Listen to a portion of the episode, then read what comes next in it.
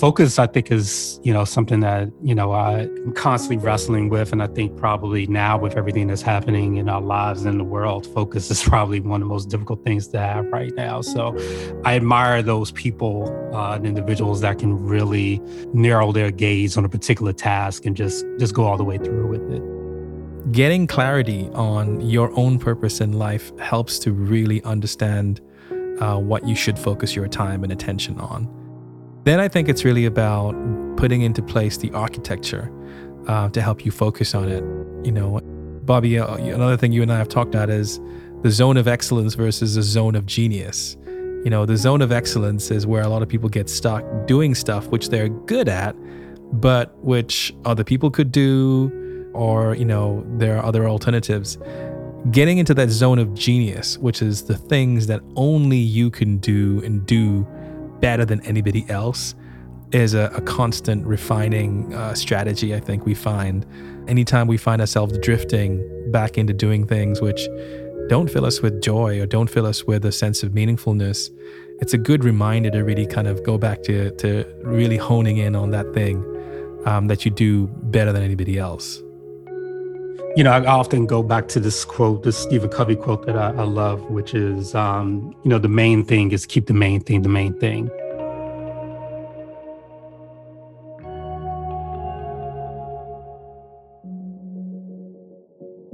Welcome to Good is a New Cool, the field recordings. My name is Afdhal Aziz. And what's up? I'm Bobby Jones. We're two friends who have dedicated our lives and careers to helping others find ways to use their talents and passions to make a positive impact in the world.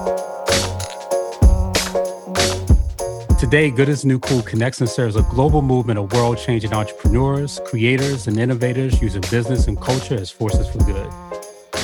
We're also the co founders of Conspiracy of Love, a global purpose consultancy helping brands like Adidas, Red Bull, Microsoft, Oreo, and more help create social impact in the world.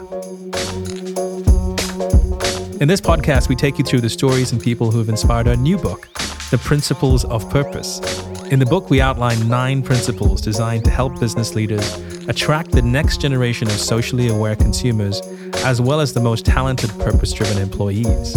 Throughout this series, you'll join us behind the scenes on a journey through the interviews and events surrounding the book, all in the hopes of inspiring you to harness the power of purpose for yourself. Being focused can be defined as having clear goals and objectives. But the next step is ensuring that your work is dedicated to achieving those goals and objectives. In life, this is often easier said than done. And when it comes to business and social change, choosing one route can often seem impossible. However, today's guest shows us why that's exactly what we need to do. So, today we're going to focus on focus. You know, it's so important in your personal life to really think about how you spend your time. And as we explore in today's episode, we're also going to look at how important it is from an organizational perspective. As companies think about the dizzying array of social or environmental causes that they uh, could get involved in, um, our message is really this you have to pick your uh, purpose, sword, and shields. And we're going to explain more what we mean by that. But we cannot overemphasize how important it is to focus in really on the thing that you do better than anybody else and the good that you can do in the world. In this episode, we will hear from the incredibly focused Dan Goldenberg. Using his nine years of active military, business training, and great enthusiasm, Dan successfully leads Activision Blizzard's Call of Duty endowment, which has helped over 77,000 veterans find high quality employment since 2009. Dan's one of the most inspiring people we've met on our journey in writing this book. He's been kind enough to come and speak at our GoodCon events, and he's endlessly helpful. You know, I think that's part of his natural demeanor. He's also a geek about numbers, which he'll be the first to admit, which is one of the many, many things I love about him. Give him a good spreadsheet, and man, he's like his eyes light up. you know, it's it's a really interesting combination. And for those of you who don't know, Activision is is one of the world's biggest gaming companies. And when you walk in to the Activision headquarters, you can't take pictures of anything. They're very, very hardcore about privacy because they're developing intellectual property in there. Um, but it's a very warm, friendly place. And so I had the pleasure of chatting to Dan there and, and learning about what they do. And Dan is is is a really special guy, you know, because you realize that his years of active duty gave him a sense of of service. And he applies that same sense of service to the veterans that he's helping put back to work. That plus that military buttoned up position uh, just makes for a very special person. Yeah, I mean, uh, his focus, his discipline, the business uh, acumen, but there's also this softer side of him, which is all about trying to do good in the world and trying mm. to make it a positive impact in people's lives and also being connected to people that he works with. Mm. You know, for a lot of people of my generation and others, you know, gaming is is often viewed as kind of like a distraction and it's it's like this thing that you do just for fun or just to escape. And but this idea of like gaming for good is this new, I think, really rich recognition of what gaming can really be and it's just really exciting to see people really imagine like what could that be channeled and harnessed towards in ways that not only benefit communities and society but also just give the people that are playing the game such a a really exciting um, sense of pride in the work that they're doing and, and in way they're spending their time and money as well Absolutely, Bobby. The potential for gaming for good is just infinite. But as you see in this episode, it takes a leader like Dan to really harness its full potential. Uh, my background is I did nine years active duty in the military.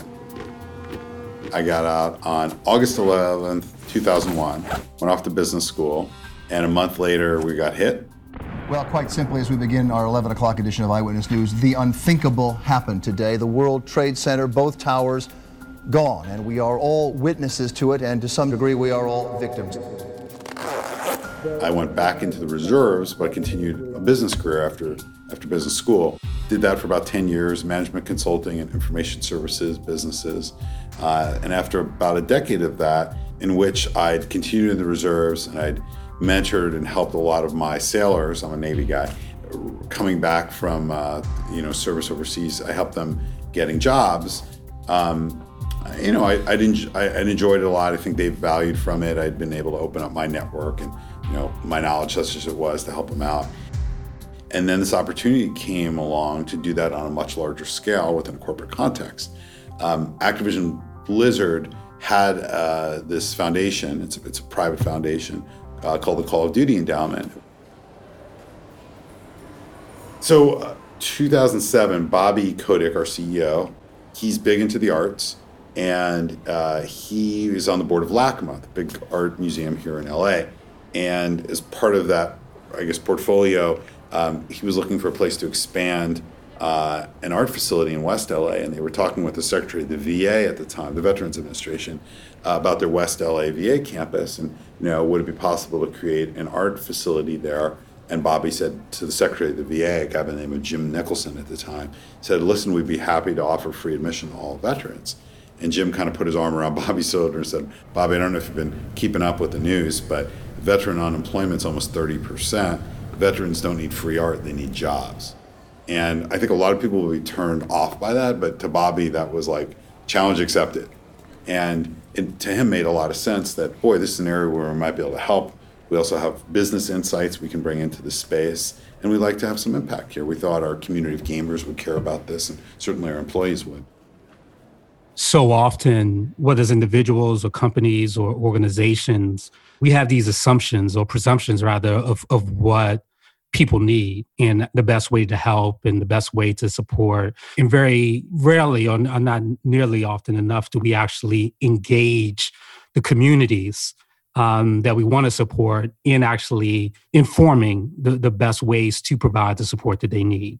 And so, you know, so often we we, we talk about trying to you know be the, the the helper and not the hero and, and so much of being a, a helper is asking that critical question how can we help? What is it that you want to do? What is it that you want to accomplish? And how can we be of service to that? And, and I think that story, I think, is a great example of how important that conversation is and how transformative it can be. Um, in the wrong hands, they they could have been they could have been creating an, an art initiative um, that didn't make nearly the impact that one did that was really focused on jobs, which is what veterans are really hungry for. So, I mean, I just love that story. Yeah, you know, it's an essential part of the process that we practice at Conspiracy, right? Anytime we start a new project for a brand or a corporation as to what type of social impact they can do, the first thing we advise them to do is listen. Listen to the experts in the space and understand what's missing. Because these experts in the space have been thinking about this for decades. And so I think what's really fascinating about Dan is that literally, as he quit the Navy, this tragedy happened. And he had a choice. You know, he, he definitely went back and joined the reserves and served his country, you know, admirably. Uh, he had four tours as a commanding officer a carrier based naval flight officer, intelligence officer. He was special assistant to four secretaries of the Navy. Like he did his duty, but he also went to Harvard Business School and he got an MBA. And that made him uniquely positioned when Activision said, Hey, we need somebody who has a deep love and experience of the armed forces and the business acumen to lead this foundation. You couldn't have written it better. So the Call of Duty Endowment was launched in 2009, and you know they were able to raise a fair bit of money, but they felt like in the early days the money wasn't having a lot of impact, wasn't getting a lot of veterans jobs. And so they started searching for someone to put some process around how we find, screen, help grow nonprofits in the space and have a real impact. And after a while looking, they decided they didn't want a nonprofit person, they wanted a business person who happened to be a vet. And they found exactly what they were looking for in Dan. Although he had zero nonprofit experience, he brought with him his analytical and operational experiences, as well as his military like focus. One of the things that's made us really different, and still does, is that we espouse our approach to business and our approach to social good. And that's this philosophy we call narrow and deep, which is we try to do just a few things really well better than everyone else. We don't really take a portfolio approach to business. And so the notion was we could apply that to how we do uh, social good, in this context, philanthropy. So rather than saying we're going to help veterans, as a lot of companies do, we said, no, we're just going to focus on veteran employment. The thinking being if we do that, we can gain a deep understanding of what's working and what's not and actually have some real impact. That, that was the philosophy. Uh, so that was really my mandate was, hey, find and create a model by which we can partner with the highest performing nonprofits out there in this space and really have a major impact. You know, when you look at the topic of veterans, there are so many different things that brands can get involved in, you know, mental health, or we can talk about, you know, providing kind of training or things like that. And they just focused and said, no, the main problem facing veterans today is that their unemployment rate is higher than that of the national average. And there is a whole bunch of preconceptions and, and myths around hiring veterans that we can help shatter. And only can we do that, we can do that by partnering with really smart nonprofits on the ground who are doing great work and by by really focusing in as Dan calls it you know calls it narrow and deep on this problem, we can make a dent, which is what has allowed them to get to such a, a, a stunning result of helping 77,000 veterans get back to work uh, on their goal to helping 100,000 by 2024. So in 2013, we implemented this approach um, we kind of co-designed with Deloitte called uh, the Seal of Distinction, and it's really uh, it's not rocket science, but it's it, it's sort of a, a super vetting process where we have an open call for applications. Any nonprofit in the veteran space can apply.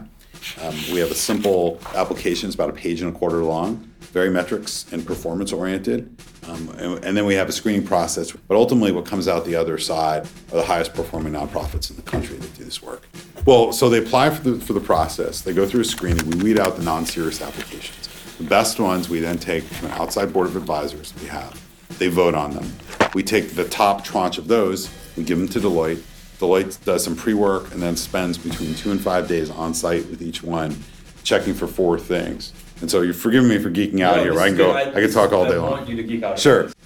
We're, we're looking at the veracity of their performance. So did they really do what they said they do? So Deloitte checks. Background checks on key leadership. financial scrub of past, current, and future financial strength, which is really important. And finally, um, do they have the proper policies and procedures in place for long-term sustainability and compliance with the law and good care of their employees? So we get a scorecard back from Deloitte, and if the organizations are all green, we then send that to our grant committee, and if they give the thumbs up, they win the seal of distinction, which initially it's, it's a relatively modest amount. It's a thirty thousand dollar prize, and the recognition, which is now in the veteran space quite substantial. And then what that means is they're in the family. We know them, we trust them, they've been vetted, and they're eligible for grants. Our average grant size on an annual basis is about half a million. So our, we are we are to our the best of our knowledge. There may be another organization out there I haven't encountered it. We're the largest funder of veteran employment in the country, and it's not just jobs; it's high quality jobs. We're, we're a very metrics intensive yeah, organization. Yeah. So not only do we do that seal of distinction approach, but every other year our partners have to go through the process again. And we do quarterly performance evaluations with all of them. And one of the criteria we go into is the quality of the job placements made. So we look at what is the average starting salary, what is the six month and 12 month retention rate, and is this full time or part time work? And once they became an authority in the cause, Dan found that he was being approached by other companies and organizations wanting to help and get involved more and more often. But the same rules applied clear, focused, and measurable change only. So another principle from our first book, Good as a New Cool Market, like you give a damn, was find your allies, right? And I think that's another thing that Dan and the Call of Duty Endowment have done really well. They found their allies in the form of these fantastic nonprofits who are actually the ones putting the veterans back to work. And this is where this philosophy of narrow and deep comes in. Um, they are narrow in terms of the focus.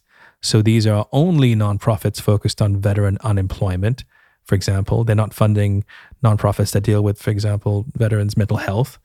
The deep part comes when they look at the level of rigor that these nonprofits have to go through in order to earn those grants, in order to qualify for them, and the level of follow up in detail and measurement uh, every year to see how they're doing um, to get that year on year comparison. So I think what Dan has done a great job of doing is is finding the right allies, but also challenging them to provide the right information in order to make sure that the the investment is accountable and and as efficient as possible. So, you know, Bobby, you and I talked a lot about where Dan's story fitted into the book, The Principles of Purpose, because his story could have gone into multiple places, including purpose must measure what matters.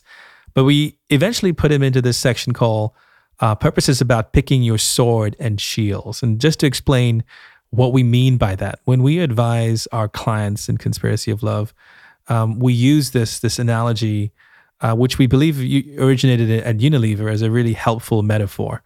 Um, when a brand or company is faced with the array of social or environmental causes out there, um, some of those causes are shields. So, what we mean by that is it's an issue where the company needs to have a defensive position on. Sustainability is now a shield that's mandatory for any company or brand um, to have a position on, you know, how your products are made. Um, diversity and inclusion is a shield that every company needs to have a good position on. Um, what really gets us excited is the sword. And by the sword, we mean what is the issue or cause that's almost like a crusade for the brand to get involved in fixing? That was a thing that struck us. Um, aside from the military analogy dealing with Dan, that they were super clear about what their sword was. It's not just veterans, it's veteran unemployment. And so I know I've personally benefited from applying that narrow and deep philosophy, you know, in the businesses that we run, Bobby. Absolutely. And I think the because they're so clear about the problem that they want to solve, it's, it's sort of served as a really good filter for them um, to show which organizations are a good fit and which ones aren't, and really giving them the opportunity, the organizations to to showcase why their work is so impactful uh, in their own ways in terms of what the nonprofits are doing. And so I think that the ability to find your allies becomes infinitely easier the clearer you are in terms of the impact that you want to make, what are the keys to success in that, and what value you are for those allies as well. And, and I think they've done a really good job in, in those areas. So, this interview was recorded pre pandemic, and as we all know, the past year has had a major impact on the US national unemployment rate, with it reaching as high as 14.8%. However, unemployment rates amongst post 9 11 veterans are still higher than those of their civilian counterparts. Underemployment, and this is one of the, again, benefits for us being narrow and deep. We really understand the veteran employment landscape, and I'd say arguably the, the American employment landscape very well, deeper than a lot of people at the Department of Labor, I would add. The 11 nonprofits we currently fund last year were able to place a veteran in a job for $504. That's one sixth the cost of the US government's efforts. Um, so one of the trends that you don't hear much talk about, but you will over the time ahead, is underemployment. Um, it, it is an epidemic, and it's a growing epidemic in our country. So, for instance, the U.S. unemployment rate that we all rely on as a major economic indicator, it's based off one question that the census asks every month. You know what the question is? Last week, did you do any work for pay? Last week, did you do any, and they even capitalize the word any, work for pay? Uh, I'm a reservist or guardsman, and I drilled last weekend, but I don't have a civilian job. You're fully employed. I work five hours a week at Starbucks. You're fully employed. I cut my neighbor's lawn for 20 bucks if you're fully employed. That's the U.S. unemployment rate.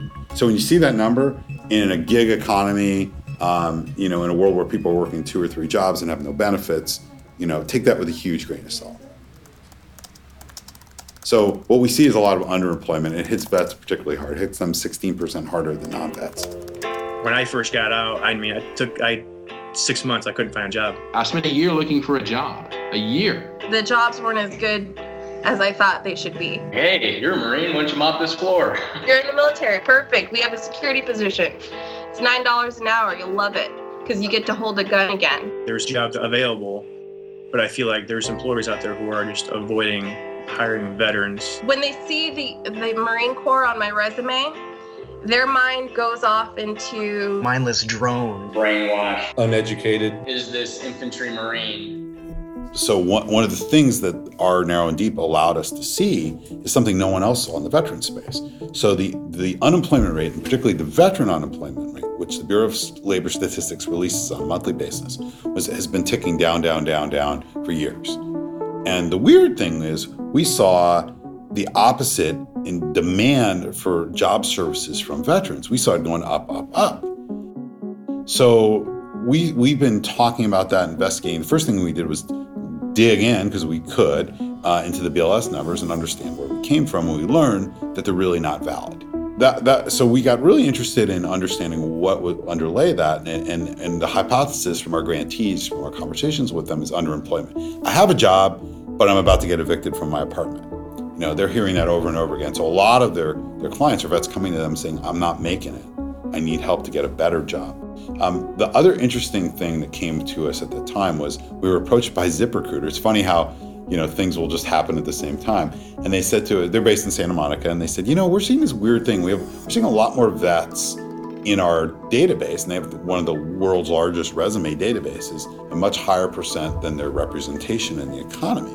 What do you think's going on here? And he said, I don't know. We have a theory. It's about underemployment. Uh, can we team up on this? So we teamed up with them. We got um, arguably the most prominent researcher, veteran researcher in the country, a guy named Phil Carter, and we did a study, and we produced this this study on underemployment, which shocked everyone. Uh, that one in three veterans are underemployed, and veterans are so. One, one of the things that our narrow and deep allowed us to see is something no one else saw in the veteran space. So the the unemployment rate, and particularly the veteran unemployment rate. So we've developed some unique I'd say, intellectual capital here. Um, so, you know, that's just an example, and we've messaged it quite a bit, and I speak a fair bit talking about this and educating people who should know better, but don't, that underemployment's a major problem, and not just for veterans, but for Americans in general. Um, so, to us, it's not just check a vet got a job. It's really important to us that they got a good job. This attention to detail and understanding of not only the figures, but unemployment in the US as a whole allowed Dan to bring precision to the cause that facilitated real change. It's shocking to me, to be honest with you, how many companies they check their business smarts at the door. They think when it comes to charity and philanthropy that if you're applying what made you successful as a business, somehow you're not being charitable. And I'd argue they're exactly wrong if you apply what makes you successful, you find a realm where you can really add value there, you'll actually do much more social good.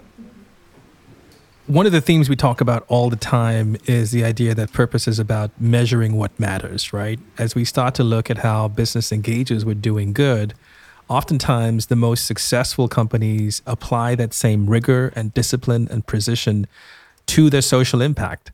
Uh, and Dan and the Call of Duty endowment is just a, a spectacular example of it. The level of focus that they bring to doing this good makes them more accountable, um, makes the community feel like the money is well spent, um, and also holds their nonprofit partners accountable as well to make sure money isn't wasted. It, it is it is a military position in some ways. The Call of Duty endowment is one I hold up um, whenever asked me for an example of how to do it right. Yeah, and I think part of that just shows how much of an opportunity it is for people who are really skilled and knowledgeable and experienced business professionals to apply this, their talents and resources to doing work that can have a real impact. You know, I, I, think what Dan is really saying, you know, when when he talks about this idea of of checking your business smarts as the door, is this idea that in, in so many ways people who work inside of companies and businesses feel as though they have to leave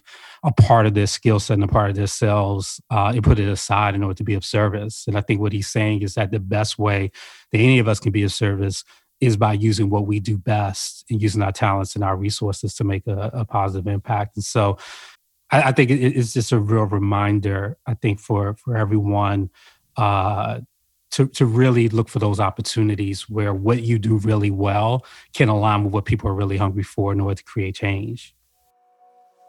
Something that always sits at the heart of social change is the human stories woven within it. And for the Call of Duty Endowment, these stories couldn't be more hard hitting. From each of our grantees, we get three veteran impact stories per quarter. You know, every given quarter, I, I could hand you uh, 27 stories, uh, and I have them all. Uh, so it's it's funny. It's like a, an embarrassment of riches. We have these stories, but it's gosh, my favorite one. Just... You know, so here, here's a great one. The most unemployed MOS, military occupational specialty, is infantry. Not surprising. And you will have people who've done incredibly hard things in combat, went and did hard things for the nation, and then they come back and they're told, "Look, you're a door kicker," you know, and they believe that. They say like, "Well, I have no skills." Like, wait a second, you're 22, you've led eight to 12 people in a combat situation. You're responsible for their training, their well-being, You've been given limited resources, sometimes unclear objectives, and you've gotten the job done. Uh, you work extensively in foreign cultures. Like, you're right, you have absolutely nothing to possibly offer the working world, right? So there, there's a big gap there. So I think of one particular vet um, who came back like that. Serving my country was always something that I wanted to do. My uncle was a lieutenant colonel in the Air Force, and he used to take me to the Air Force base. I remember he had talked to the Army when he had been in high school. And one day he just came home and said, Dad, I'm going to join the Army. A few years later, we deployed to Afghanistan, the 1st Stryker Brigade in Afghanistan. It scared me when I got the phone call. They said he had shot one of his legs. That was a rough time, really. I met DJ when I was medevac from Iraq, and he was medevac from Afghanistan. He was going to spend 20 years in the military. He was Army all the way. And I know that it was really hard for him when he was told he couldn't be infantry anymore. And it took a lot of coaxing from one of our partners, still serving veterans, to help him figure out one, what his interests were, and two, you know, what he could do with them. And he's like, Well, I really like computers, but I'm just a door kicker. And, you know, they got him a little bit of training and they got him a job. Someone was willing to take a chance. This was in Georgia. And this guy did an apprenticeship with him, teaching him how to be basically an IT help desk kind of guy, fixing computers in small businesses. And he did incredibly well. And six months later, he got hired away by a big national firm. And now he's building a team uh, where he's aggressively hiring veterans to do the same work. He's going out there to say, hey, I did it, you can do it. But seeing this guy who thought he had nothing to offer obviously does, found a whole new passion. And now not only is he doing well, but he's helping other vets do well. When Dennis tells somebody that he was in the infantry and now he's in there fixing their computer, people go, well, wow, that's a, that's a big change. He has a willingness in his spirit to do it and do, do the job and do it right. small business employers like myself are, are really fortunate to have an organization out there that funds an organization such as Still Serving Veterans. It's become a vital part of my business. Veterans, they've gone through a lot and they do need help. My advice is pretty simple don't try to do it by yourself, ask for help. In, in the work that we do, whether it's this new book, The Principles of Purpose, or this podcast, or GoodCon, we're always more interested in the human story uh, behind the strategy. We think that's exactly why it makes it so relatable. Because you're not hearing about this incredible achievement that this corporation pulled off. You're hearing the very personal story uh, about a person inside these companies or you know a fashion designer or an entrepreneur and the struggle that they went through. And and by being transparent about it and saying yeah it, it is hard. It is really difficult to find your purpose and then to make an impact in the world it demystifies it and and to your point it shows people that there is this gigantic community out there who feels the same way yeah you know when uh, Dan spoke about uh, the veteran who, you know, believed that he didn't they have anything to offer after his years of, of, of service. And, and, I think what that story reminded me of is is that I think so often employees as, as workers and as individuals we struggle with um, wondering whether or not you know our talents, our skills are good enough, and whether or not you know we're we're right for this particular job based on what we what we can do or what we can't do. Um, really what Dan really when he was speaking to this this veteran, he was like, "Who are you? What are you passionate about? Who are who? What are the things that that bring you alive? What are the things that give you a sense of energy and, and a sense of excitement? And, and and for him, it was IT, and, and that opened the door for how he could be of service and how he can connect that thing that makes him special as an individual to the work that needed to be done. And and I think for me that was that was the epiphany that I had, um, which is who I am is the starting point. And and and I think that's a, a really important lesson that I learned, um, and, and that I think Dan has, has helped a lot of other veterans to learn, um, is to start with who you are, what brings you alive, and how to to bring that your, full self into the work and how to help companies uh, create space for these individuals to bring more of themselves to to these organizations than what they may have been able to show just as a as a military person. A couple years ago, our employee communications asked me, "Hey, do you have a couple people you could kind of call out that we really like to honor and recognize for their help with the endowment?" So I started. I sat down and I wrote a list down. And I came back to them with 80 names of people who had made substantive contributions across every function of the company. I mean, I'm not talking about like, you know, they showed up at a meeting. I'm talking about they did stuff that made the endowment go. And that's what I'm so proud of is there's not a function I can think of in the company, legal, marketing, PR, uh, in the devs and the studios, um, IT, I mean, it goes on and on and on. I, I can think artists, musicians in the company who found ways to add real value. I mean, a, a super high level of engagement at every level. But the question is why? Why is it that consumers and employees alike care so much about social good being part of gaming? Well, this is what Dan had to say about that. I, I, you know, I think, look, we're in a fun business, but we, we take our business very seriously.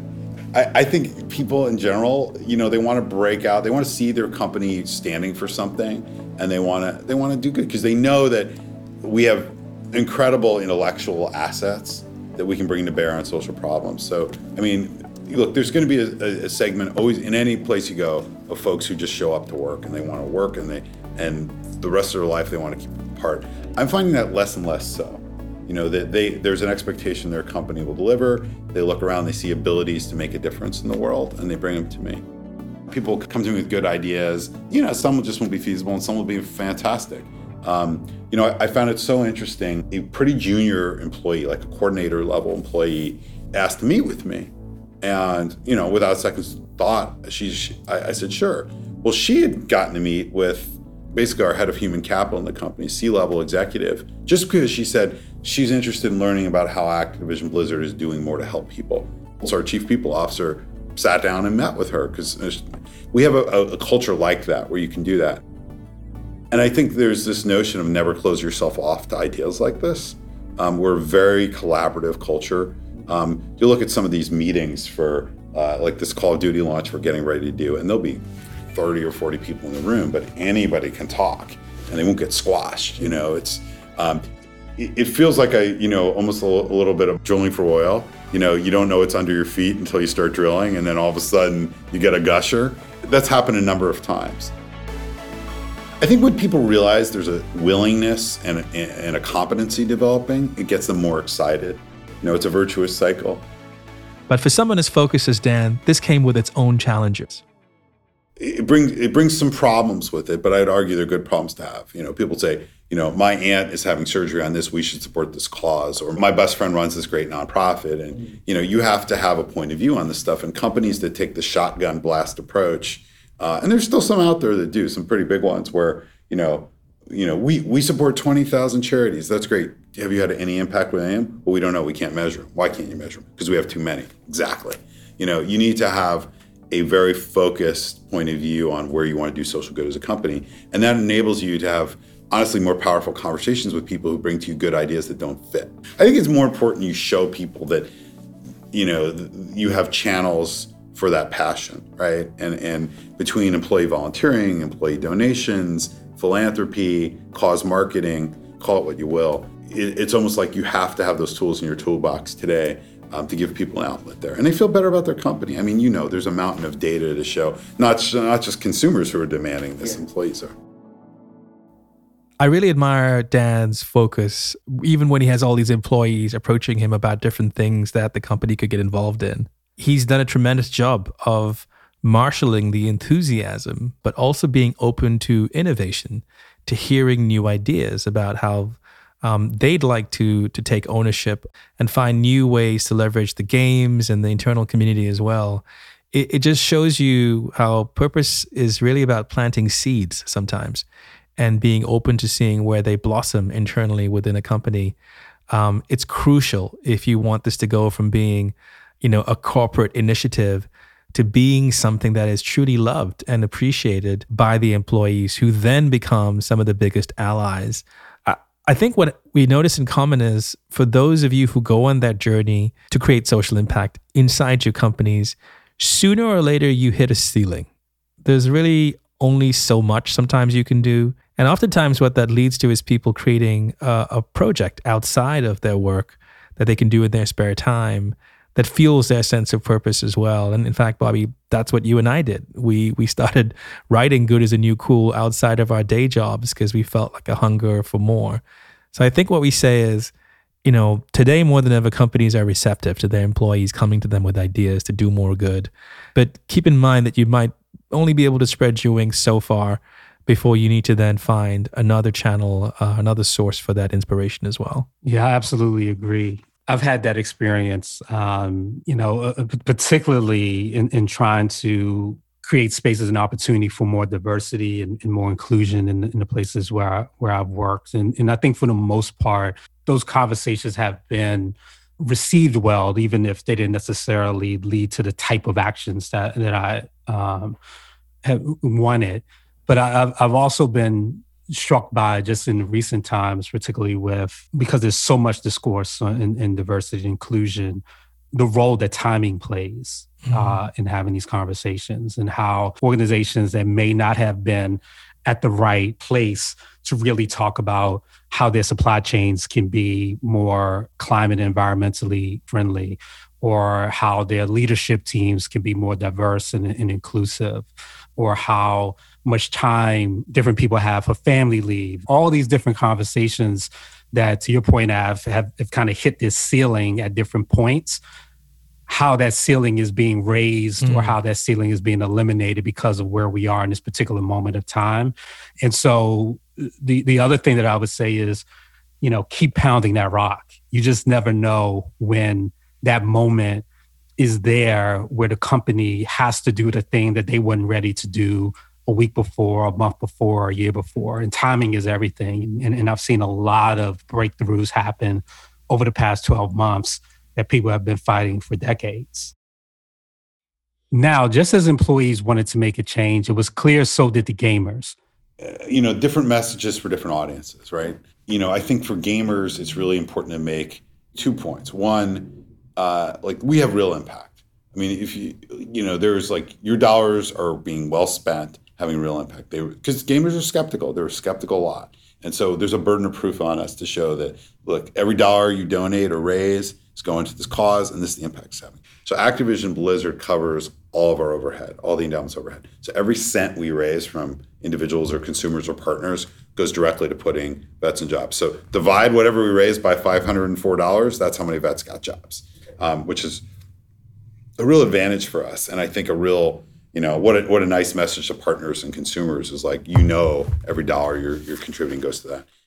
And I think one of the things everyone really likes about the endowment is like what's not to like, right? We're, we're doing real good for people who generally are, are a pretty valued group, at least in principle in, in this country. Um, not, not so much in practice uh, in the job market and other areas, but, but in principle. Um, you know, it's just incredibly positive. I think, you know, gamers will give, but you have to, one of the things we've learned over time is they have to get, generally have to get something in return. That thing can be entertainment, but they need to get something in return, and then they can be incredibly generous. So we run this event every year called the Race to Prestige, uh, which is a round the clock, anywhere from year to year it varies, but from four to uh, we've done it as long as ten days. But we literally stream Call of Duty, and we get world class streamers to come in and play the game, and they have special guests, and they, they have challenges and whatnot, and they encourage the viewers to to donate. And we've raised a substantial amount of money directly from the gaming community. Typical year, you know, three to four hundred thousand. Since this interview, the Race to Prestige was renamed the Code Bowl, with the endowment moving from donations to a sponsorship model. The event has moved from strength to strength and become something bigger and better than ever before. There's even talks of it being submitted for an Emmy. You know, it's just starting out. You know, like there, there's a big runway here, especially on the sponsorship side, because it's an amazing demographic. It's an amazing, you know, group of engaged players you know, and, and uh, you know, we, we've got a, a, very engaged audience that now expects this. Um, so we're looking for ways to broaden it. Stay tuned. All this goes to prove just how generous gamers can be, with the endowment awarding more than $42 million in grants to date. This includes Activision donating $31 million of its own money and 18 million coming from in-game purchases from gamers wanting to support the cause. We'll, we'll do these things called uh, personalization packs. So they're uh, game player cards, uh, weapon camouflage, just other items in game. They don't affect gameplay, but people like to trick out their their avatars, if you will. Um, so we've been able to raise millions and millions. I think over four million to date through these in-game items. And what's more interesting is that it was only the beginning. Once the cause had drawn them into the first purchase, many of them went on to buy again, making a good cause good business.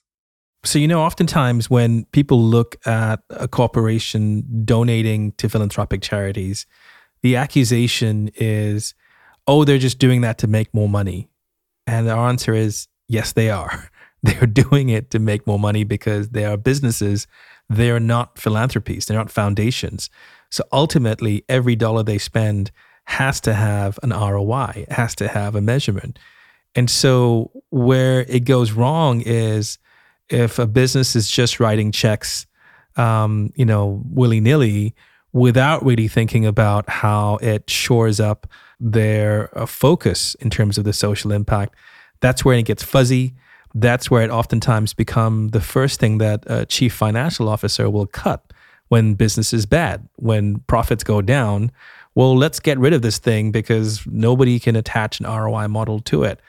Whereas the way Dan approaches it is that we're going to be accountable uh, for every dollar we spend. And we're going to clearly show the ROI, both in terms of social impact, but also how it benefits the business. That's when it becomes bulletproof. And so, you know, the way we sum it up is in the United States alone, we gave around $400 billion to charities last year. That giving is, is critically important. It should continue. But we spent $13 trillion buying stuff.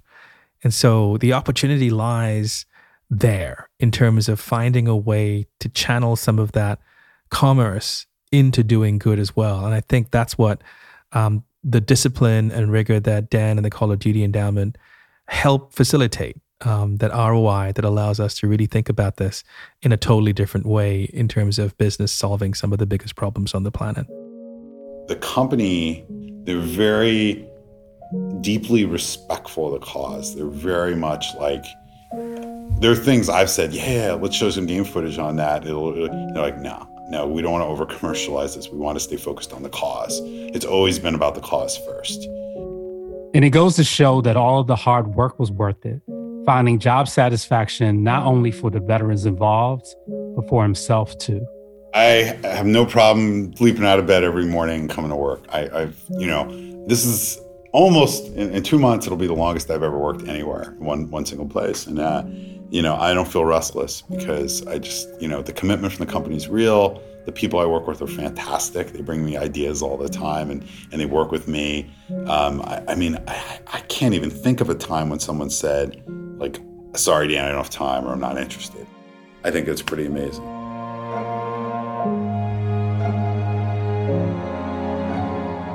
So we just heard so much of Dan's amazing story, and and I think the the the greatest part is just hearing him talk about how he just leaps out of bed every morning and is, and so excited about the work that he's mm-hmm. doing, um, and how even after all of these years, um, it's, it's still fulfilling. I think probably the biggest lesson that I've learned from Dan is the power of, of focus uh, in, in really being clear on a, on a problem that you really believe can help transform lives if solved effectively and really dedicating your time and attention and resources to doing it and being consistent in, in that focus and also bringing along other people to also help solve that problem in ways uh, that can consistently show how you can move the needle of impact in a way that's measurable uh, but also meaningful um, and, and, I think that's one of the things I'll, I'll continue to try to apply from this time with Dan. Yeah, he's he's one of our favorite people. You know, there's so many great things that he he manifests and espouses. He makes it a point to measure what you treasure.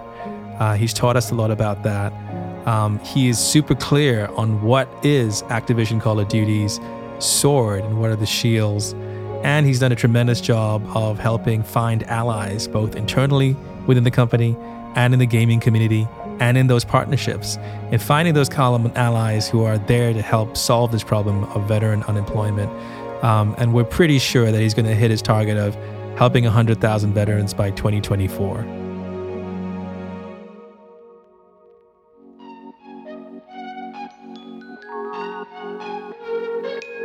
This episode of Good is the New Cool, the field recordings, was hosted by myself, Afdhal Aziz, and Bobby Jones. It featured the executive director of the Call of Duty Endowment, Dan Goldenberg, and was produced by Natalia Rodriguez. Go to goodisnewcool.com to find out more about what we do and also where you can pick up your copy of the Principles of Purpose. You can also follow us at Good is the New Cool on Instagram, LinkedIn, or Twitter. Join us next week for another episode of Good as New Cool, the field recordings. In the meantime, until we talk again, be good, be kind, and take care of each other.